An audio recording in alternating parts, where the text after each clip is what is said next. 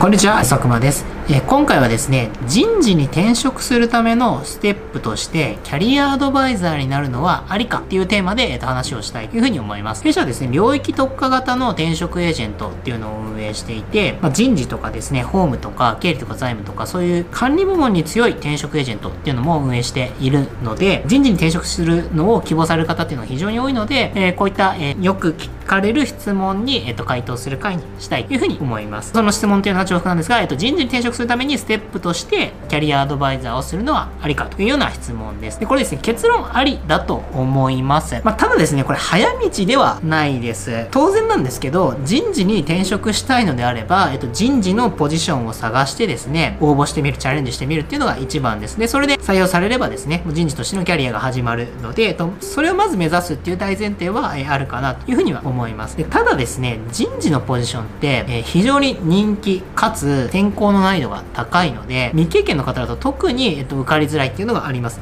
経験者の方でもなかなかですね、受かりづらかったりする部分があるので、えー人事になりたいというふうに希望される方は非常に多いんですが、未経験だと、えーかなりですね、転職する難易度が高い仕事でもあるかなというふうに思います。で特に今まで全くそういう領域に経験がない方がの場合は、えーなおさら苦労されるんじゃないかなというふうに思います。で、そういう場合に、例えばえば転職エージェントを使っていたとして、されうる提案っていうのがですね、まずは人材業界とか、まあ、のキャリアアドバイザーとかですね、人材紹介会社のキャリアアドバイザーとか、リクルーティングアドバイザーとか、あと何でしょうね、求人広告の営業とか、そういうものをやってみて、経験を積んで採用領域に関連する知見とか育成に関する知見を得てから人事に転職するっていうのもありなんじゃないですかっていうような提案をされることがあるんじゃないかなというふうに思います。で、これはあの人によってはですね、本当にそんなことあんのかというふうに思うような方もいらっしゃるかなと思うんですが、現時点で人事になかなか受かるような経験とか経歴をお持ちでない方っていう前提があるのであれば、それは非常に有効というか、えー可能性高めることにはえーつながるんじゃないかなというふうに思います。で人事で、えっと、未経験で転職したいと言っても、まあ、それ自体が難易度が高いですし、ずっとそう思ってですね、キャリアを重ねて年齢を重ねていけばいくほど、年齢を重ねれば重ねるほど未経験の仕事をするっていうのは難しくなるので、そのまま今の仕事をしていたからといって、えー人事に転職できる可能性が高まることは、えーまあ、ほぼないです。なので、えっと、そういったキャリアアドバイザーとか、リクルーティングアドバイザーとか、求人広告の営業とか、そういった領域に、えっと、転職するっていうのは、ステップとしてはありなんじゃないかなというふうに思います。で、ただですね、これ注意していただきたいのが、人事の何をやりたいのかっていう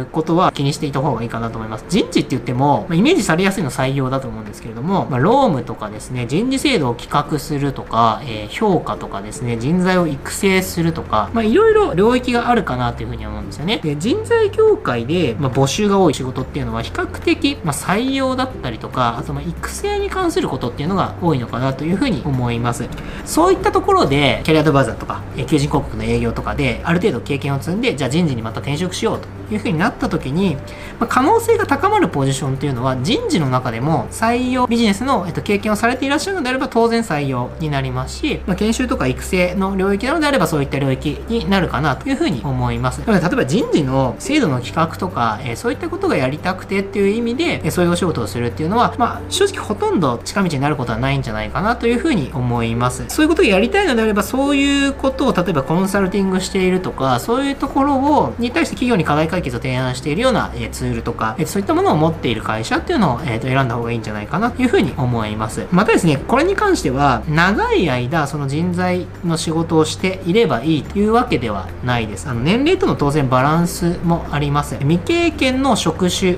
に転職するっていう場合に、まあ、よく言われるのが、ま20代後半ぐらいまでと、え言われるようなことがあります。例えば、大学卒業だとしてですね、最初の仕事やってみたけれども、えやっぱ違うな、人事の仕事をしたいなと思って、えー次の、えー人材関連の仕事をして、でその後それをまた数年やって人事に転職するっていうことになると、例えば22歳で大学卒業してですね、まあ、3年ずつ、最初の会社に3年、次の会社で、えっと、3年、で、次で人事を目指して3年とかっていうので、え28ぐらいになると思うんですね。で、この2社目をまあ10年いて、30後半になって、えーじゃあ人事未経験で転職したいですとかってなると、まあ、かなり狭い鬼門になるっていうことは、えっと、確かなので、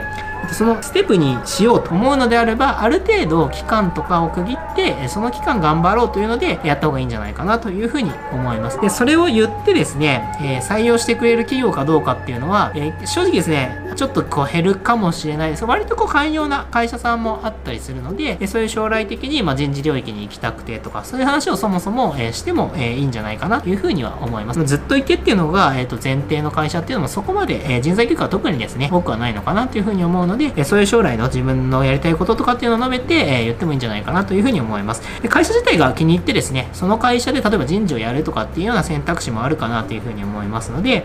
えー、そういう業界に行ってみて、えー、できるだけ近いところでキャリアを積むというのは、えーと、未経験の仕事をしたい。だけど、今の自分の経験とか、いるとか、経歴ではなかなか、えー、そういう仕事に就くことができないっていう場合では、えー、比較的、えー、それに就くことが可能で、領域が近いエリアに、えー、転職してみるっていうのは一ついいんじゃないかなというふうに思います。はい。えー、今回はですね、えー、人事に転職するためのステップとして、まず、キャリアアドバイザーになるのはありかっていうテーマでお話をしました。場合によるんですけど、まあ、基本的にはありだと思いますよっていうような、え回答をさせてもらいました。まあ、こういうふうにですね、弊社はあの、え領域特化型の転職エージェントを運営していて、未経験で人事の仕事がしたいというような方の、えご支援もしていますので、まあ、その前のステップとして人材業界に興味があるとか、人事の仕事に興味があるっていう方はですね、ぜひお気軽に、えー、とご連絡いただければというふうに思います。えそれではまた、え別の動画でお会いしましょう。ありがとうございました。